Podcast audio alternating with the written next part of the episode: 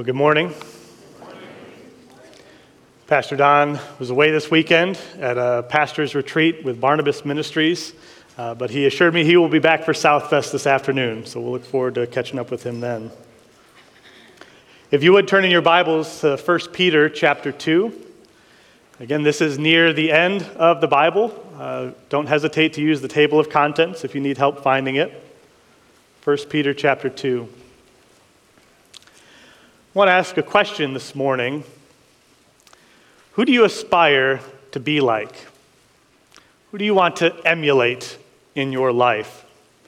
You know, pretty early on as infants, we learn to imitate our parents. Uh, you know, they smile at us, we smile back. They make a certain little sound. We try our best to make that sound back to them. It's all very cute, of course. Uh, but as we get older, the world gets a little bigger, and we meet more people, and we admire other people as well. And so we identify various uh, character traits about those people we admire, and we try to emulate those things in different ways. And then, of course, by the time we get to middle age, we go right back to imitating our parents, and there's really no escaping that. Uh, you've probably seen the commercials. But there's a sense in which we as human beings are composite imitators. We learn various virtues from different people and we try to adapt those things ourselves in hopes of becoming the kind of individual we hope to be.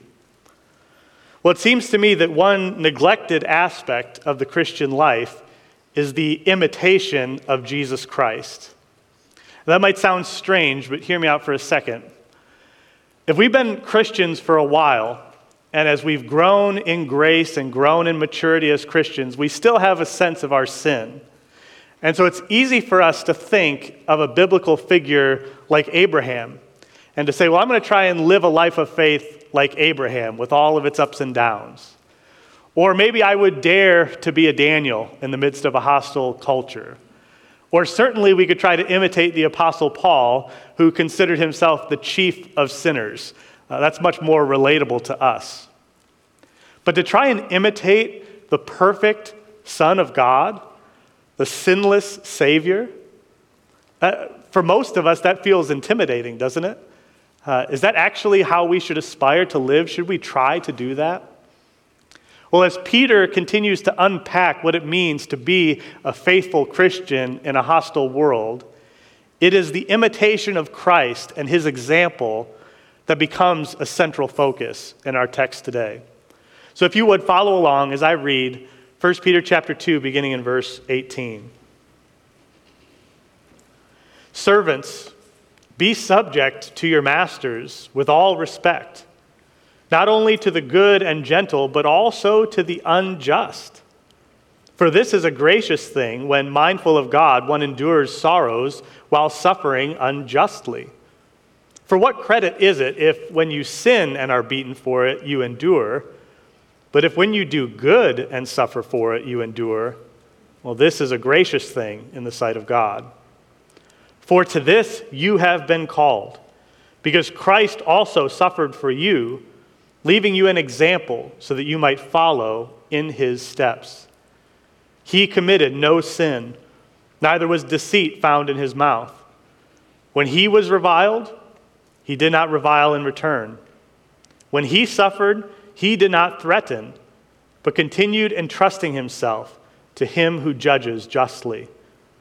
He himself bore our sins in his body on the tree, that we might die to sin and live to righteousness. By his wounds you have been healed. For you were straying like sheep, but have now returned to the shepherd and overseer of your souls. Well, the main idea I want us to see in this text this morning is that it, as Christians, we are called to follow Christ in his sufferings. As Christians, our calling is to imitate Christ's example, even in the midst of suffering. Now, before we get to all the particulars of our passage, I do need to offer another disclaimer. Uh, in many ways, the spiritual dynamics at work in Peter's letter have not changed. God certainly has not changed. Human beings and our issues have not changed. But there are some cultural differences that we need to address. And the first is that of the servant master relationship. So it's actually very interesting here in verse 18 because Peter uses a different word than he does in verse 16 to talk about a similar dynamic. In verse 18, he uses the word for household servants. Now, from a social perspective, like just human beings living at that time, these people would have been considered slaves. But he uses the word household servant when relating to the master to show this is the case from a human perspective. There are masters and there are slaves from a human perspective. Now, again, slavery has been uh, a part of human existence since the fall. And by God's common grace uh, and by the influence, I believe, of Christianity in the world, we've seen the, the eradication of slavery in our time, uh, unlike any other time in human history, though it sadly still exists.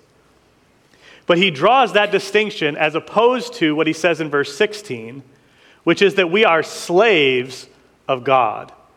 So, household servants in verse 18, slaves of God in verse 16. And I think he draws that contrast to show that we are only slaves of God. No human being or institution has any ultimate authority over us besides God Himself. So it doesn't matter what the social structures are, we are only bound, as it were, to God, to His Holy Spirit, to obey His word. And so, in that sense, then, it doesn't matter socially whether you're the master or the household servant. If you're a Christian, you are a slave of God. That's part of what it means to be a Christian.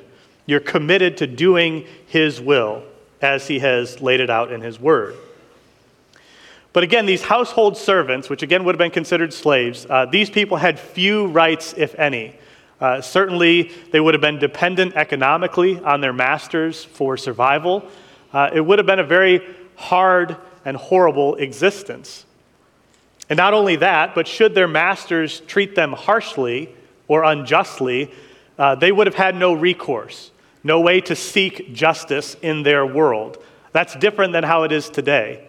Uh, if we are treated unfairly or unjustly, uh, we have, by God's grace, a criminal justice system that we can appeal to. We have human resource representatives. We have others that we can look to for recourse when we are treated unjustly. They would not have had that in their time. So we need to acknowledge that. The second thing is that these slaves would have been at the disposal of their masters. And again, this is part of living in a fallen, sinful world.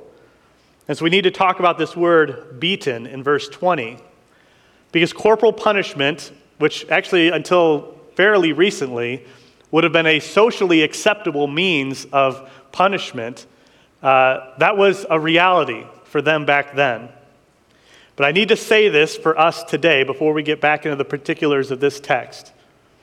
It is never okay for you to be physically assaulted, okay? If anybody is out there whether in your home or in your workplace and you've been physically assaulted, you need to get out of that situation. You need to find a safe place to go, and you need to seek justice for yourself and for the abuser uh, for the sake of their uh, good and for the common good. Now, by God's grace, uh, since I've been a pastor here, I've only been aware of one instance of spousal abuse. And there was a team of us. We worked together to get a safe place uh, for the wife, in this case, to go. And we sought treatment for the husband at an organization called PATS over on Waverly Road. They do great work. But I want you to be aware if that's your situation, you can come talk to us or talk to a trusted friend. You need to get out of that situation. Okay? So, those are the important qualifiers before we get into the particulars of this text. But I don't want us to lose the emphasis here. Okay? The emphasis here is that we are called to follow Christ in his sufferings, and part of that means being submissive even to unjust treatment. Now, again, if that includes physical assault, you need to get out. But there is a way to be submissive even when treated unfairly or unjustly. Notice the focus of Peter's argument in these first three verses here. It's not simply that they're being treated poorly uh, for no reason. It's that they're being treated poorly while doing good. They're trying to honor God in how they live, and they're still being treated unjustly or unfairly. So we need to know as Christians that if we act foolishly or recklessly or obnoxiously, uh, we deserve to be treated poorly in a sense. We deserve to be reprimanded. We deserve to be disciplined. Okay, being obnoxious is not. Uh, that's not a category that we should operate in as Christians. But what Peter's saying here is it's possible, maybe even probable, in an increasingly hostile culture, that we will be treated unjustly because we are Christians. That's how it is in a fallen and sinful world. So, how can we be submissive when it comes to be treat, being treated unfairly or unjustly? Well, I think the first thing it means is that we still abstain from the passions of the flesh. So, verses 11 and 12 are kind of a thesis statement for all that follows to the end of chapter 3 here. And so, we need to recognize that we are called to abstain from the passions of the flesh, even when we are treated unjustly. When we are treated unjustly, we are entitled to be angry. We are not entitled, never entitled, to sin. So, anger is just an emotional response to something that's not how it's supposed to be. Okay? Uh, I like what David Powlison, the biblical counselor, said. He said, At its core, excuse me, at its core, anger is very simple. It expresses, I'm against that. It's the way we react when something we think is important is not the way it's supposed to be. And certainly, most of us, if not all of us, would think it's important that people be treated fairly, be treated justly. Certainly, we think we should be treated fairly and justly, even if we have a hard time thinking that about other people. And so it is right that we get angry. If we don't get angry at unjust treatment, we have another anger problem. We're not angry enough.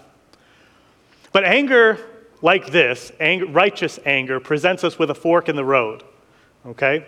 There's two paths that we can choose uh, given a right angry response to unjust treatment. We'll call the first of those roads the passions of the flesh. So when somebody treats you unfairly or unjustly, to indulge the passions of the flesh could look like that hot, adrenaline fueled tunnel vision you just you get angry, and the further you go down that road, the more likely you are to have an outburst, either verbally or physically. That's one way the passions of the flesh manifest themselves when we're treated unjustly. But there's actually another way to also indulge the passions of the flesh that we might not identify readily as that. And that is the more cold and calculating forms of indulging our flesh. So sometimes when we're treated unfairly or unjustly, our solution is well, I'm just going to be passive aggressive toward that person. I'm going to find ways to kind of dig at them. I'm going to maybe put down their character when I gossip about them to my friends. Or I'm going to find ways to undermine them in different ways. Or it could be as cold and calculating as saying, I'm just going to have nothing to do with that person. Just totally going to shun them. I want nothing more to do. I'm going to give them the silent treatment. That's another way to indulge the passions of the flesh. Because all of these ways, whether it's the hot, adrenaline fueled outburst or the cold and calculating distancing, either way, it's a failure to love. And we're called to love even our enemies, even those people who treat us unfairly. So that's one way one road that anger presents us with. But there is another road. We'll call this second road being mindful of God. So when we're rightfully angry because we've been treated unjustly, we have a choice to still be mindful of God even in that interaction. Now, one way that we are mindful of God is to know that God is always watching. Okay? God sees everything, in fact, he doesn't only see the circumstances the way we do, but he knows the thoughts and intentions of the heart, both your heart and the person who's wronged you. God knows all those things. And so the people of Israel, when they were groaning under the weight of their bondage to slavery in Egypt, the Bible tells us in Exodus chapter 2 that God heard their groaning, God saw the people of Israel, and God knew. God knows. Do you know that? Do you know that every slight you've ever experienced, every mistreatment, God knows that? In the mystery of His providence, He has allowed it, but He knows. So don't ever think that whatever's, whatever's happening to you is escaping God's notice, because He is there and He searches not only their hearts, but ours as well. And to be mindful of God, to go down this road, is to know that God is the one who ultimately will judge.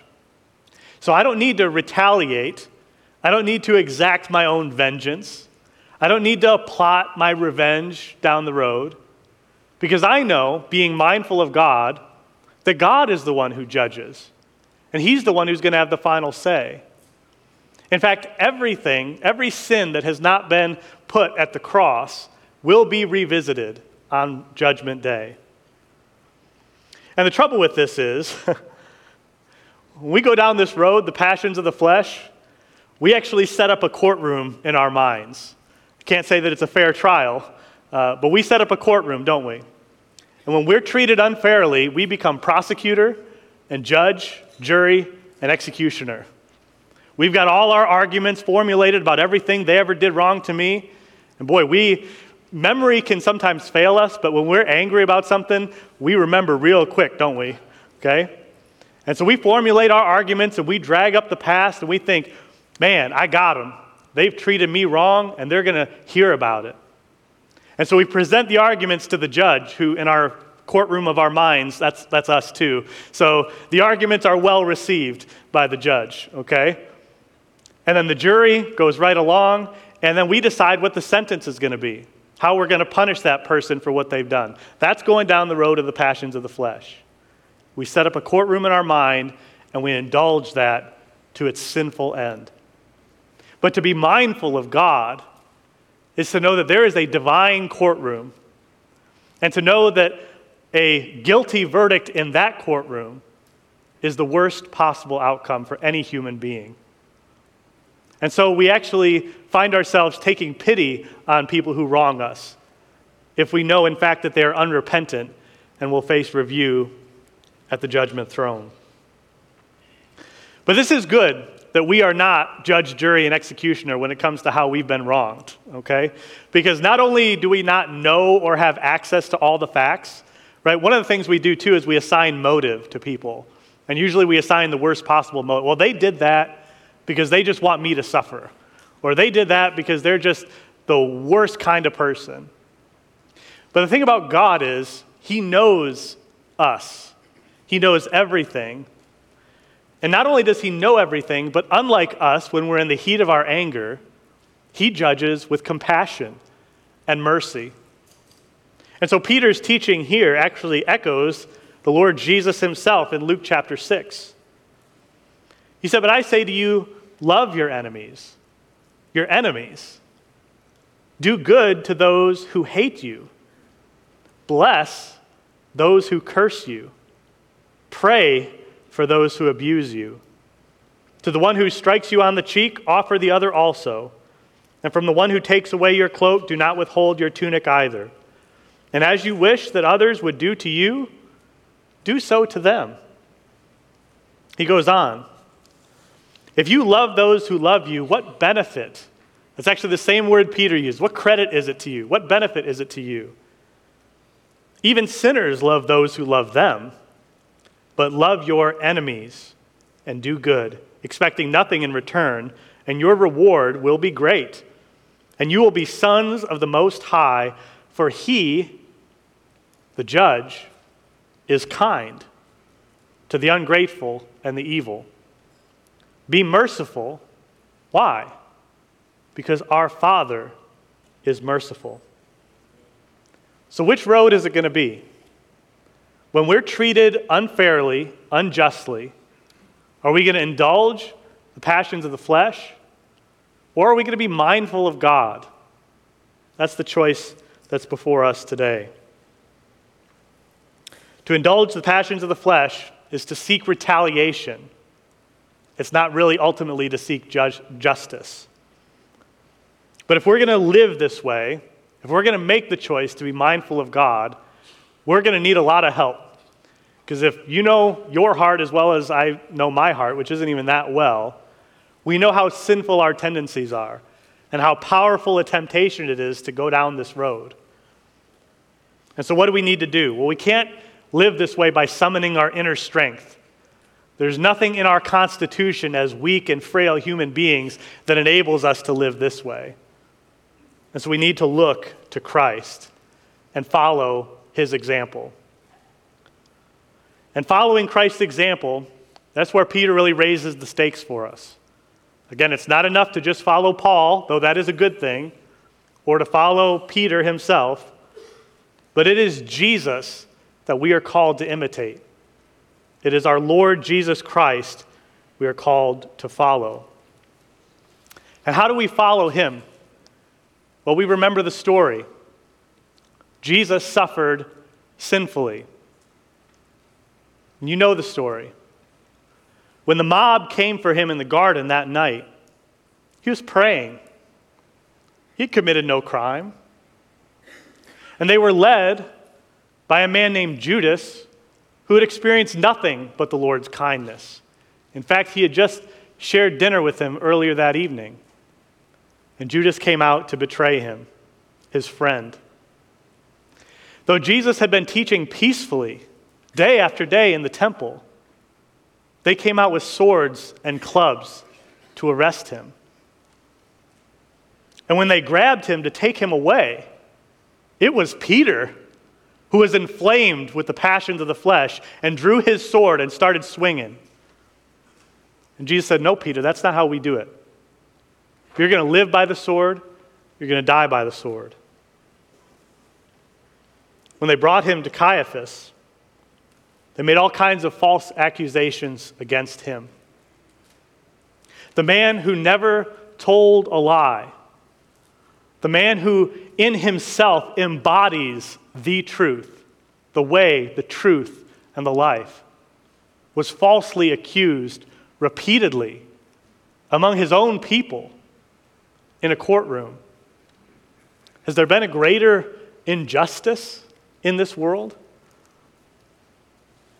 And yet he remains silent, like a sheep before its shears. Now, it's not that he didn't speak entirely. He continued to testify to the truth, even in those darkest moments. But he didn't make a defense for himself. He didn't retaliate against these people. He submitted himself to them. He was oppressed and afflicted, yet he opened not his mouth.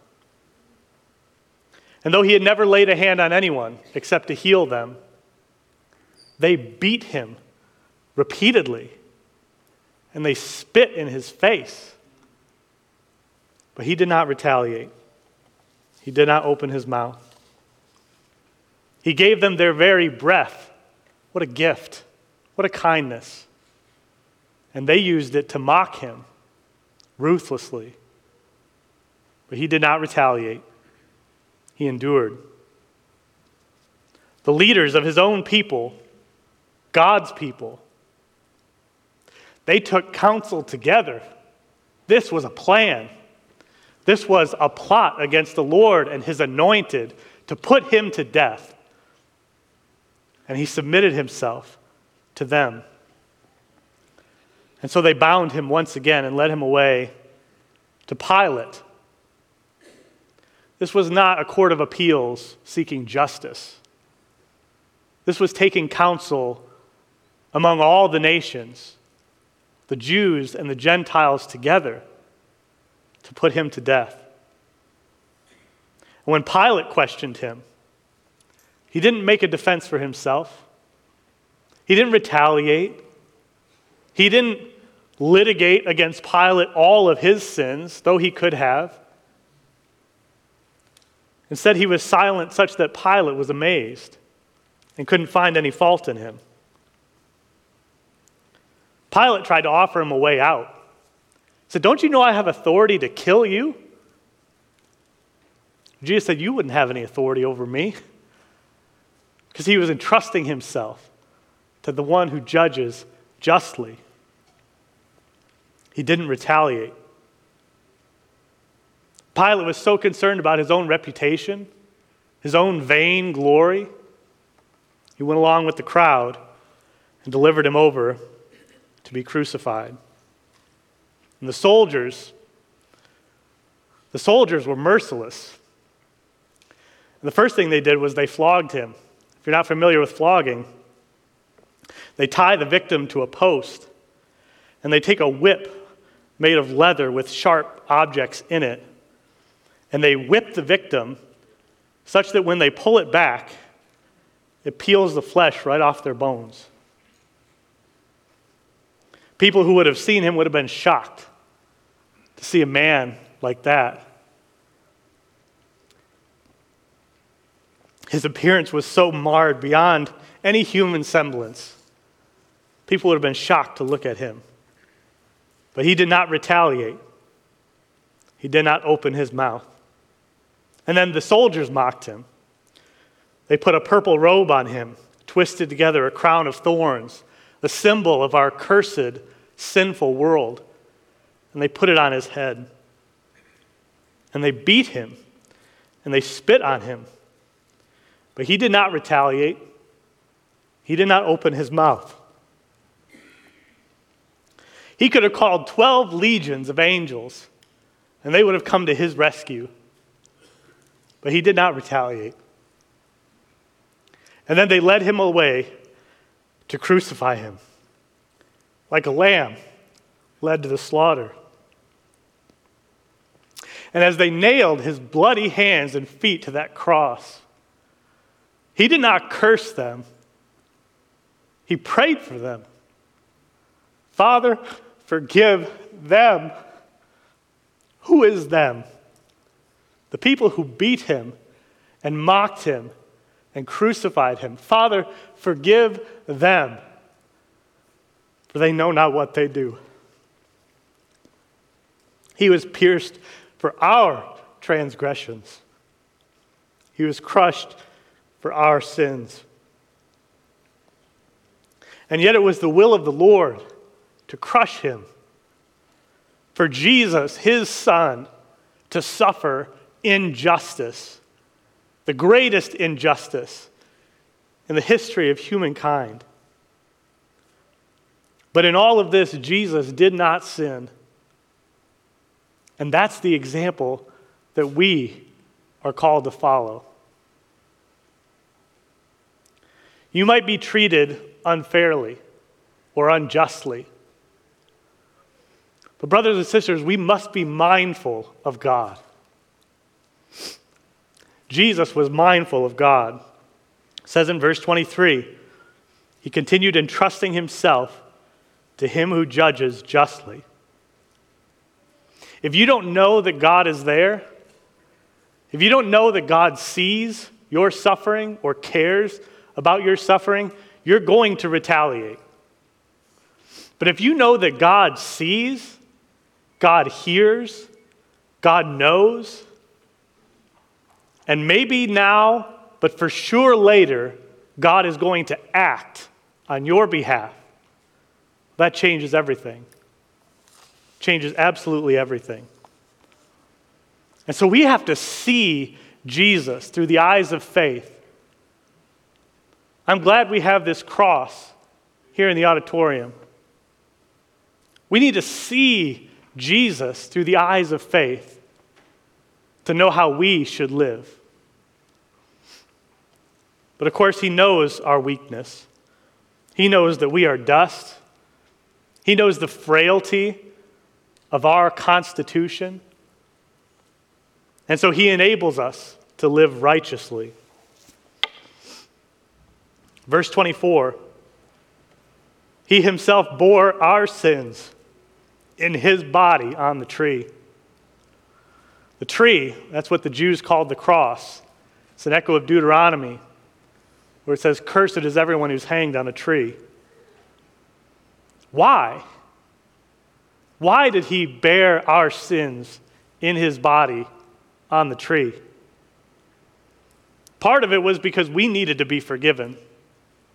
I believe he prayed for us just as much. We needed to be forgiven because God is just, and every sin not laid at the foot of the cross will be punished one day. So we needed to be forgiven. But the thing Peter has in mind here is that he bore our sins in his body on the tree so that we would die to sin, so that we would put away those passions of the flesh, and that we would live to righteousness, to follow him wholeheartedly obedient as slaves of God, obedient to him so that we could live in this world and represent our God well, to bring glory to his name. And so he says, by his wounds, we have been healed. You know, a lot of people misinterpret that verse.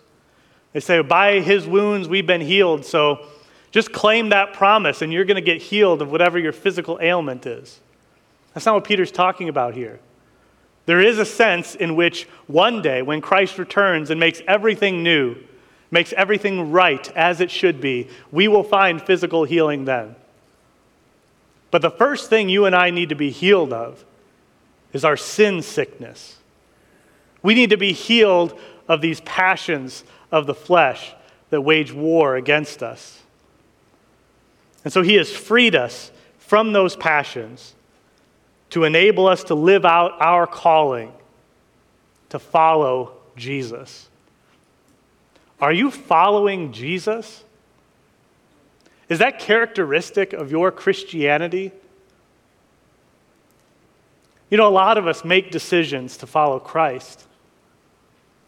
But we often think it's some sort of second tier Christianity that we would actually follow in his steps. There is no second tier.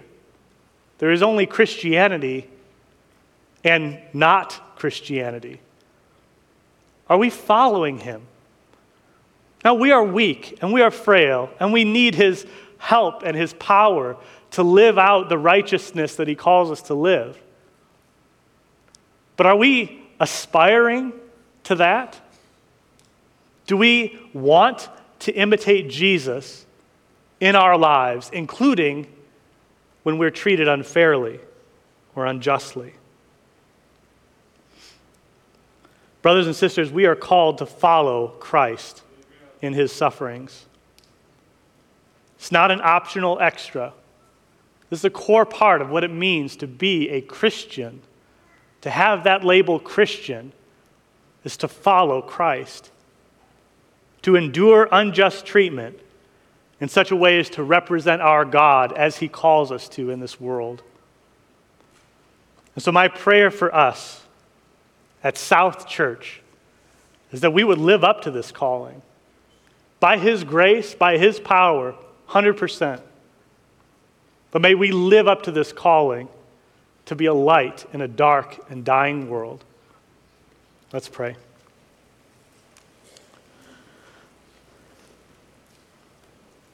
Oh, Father, show us Christ.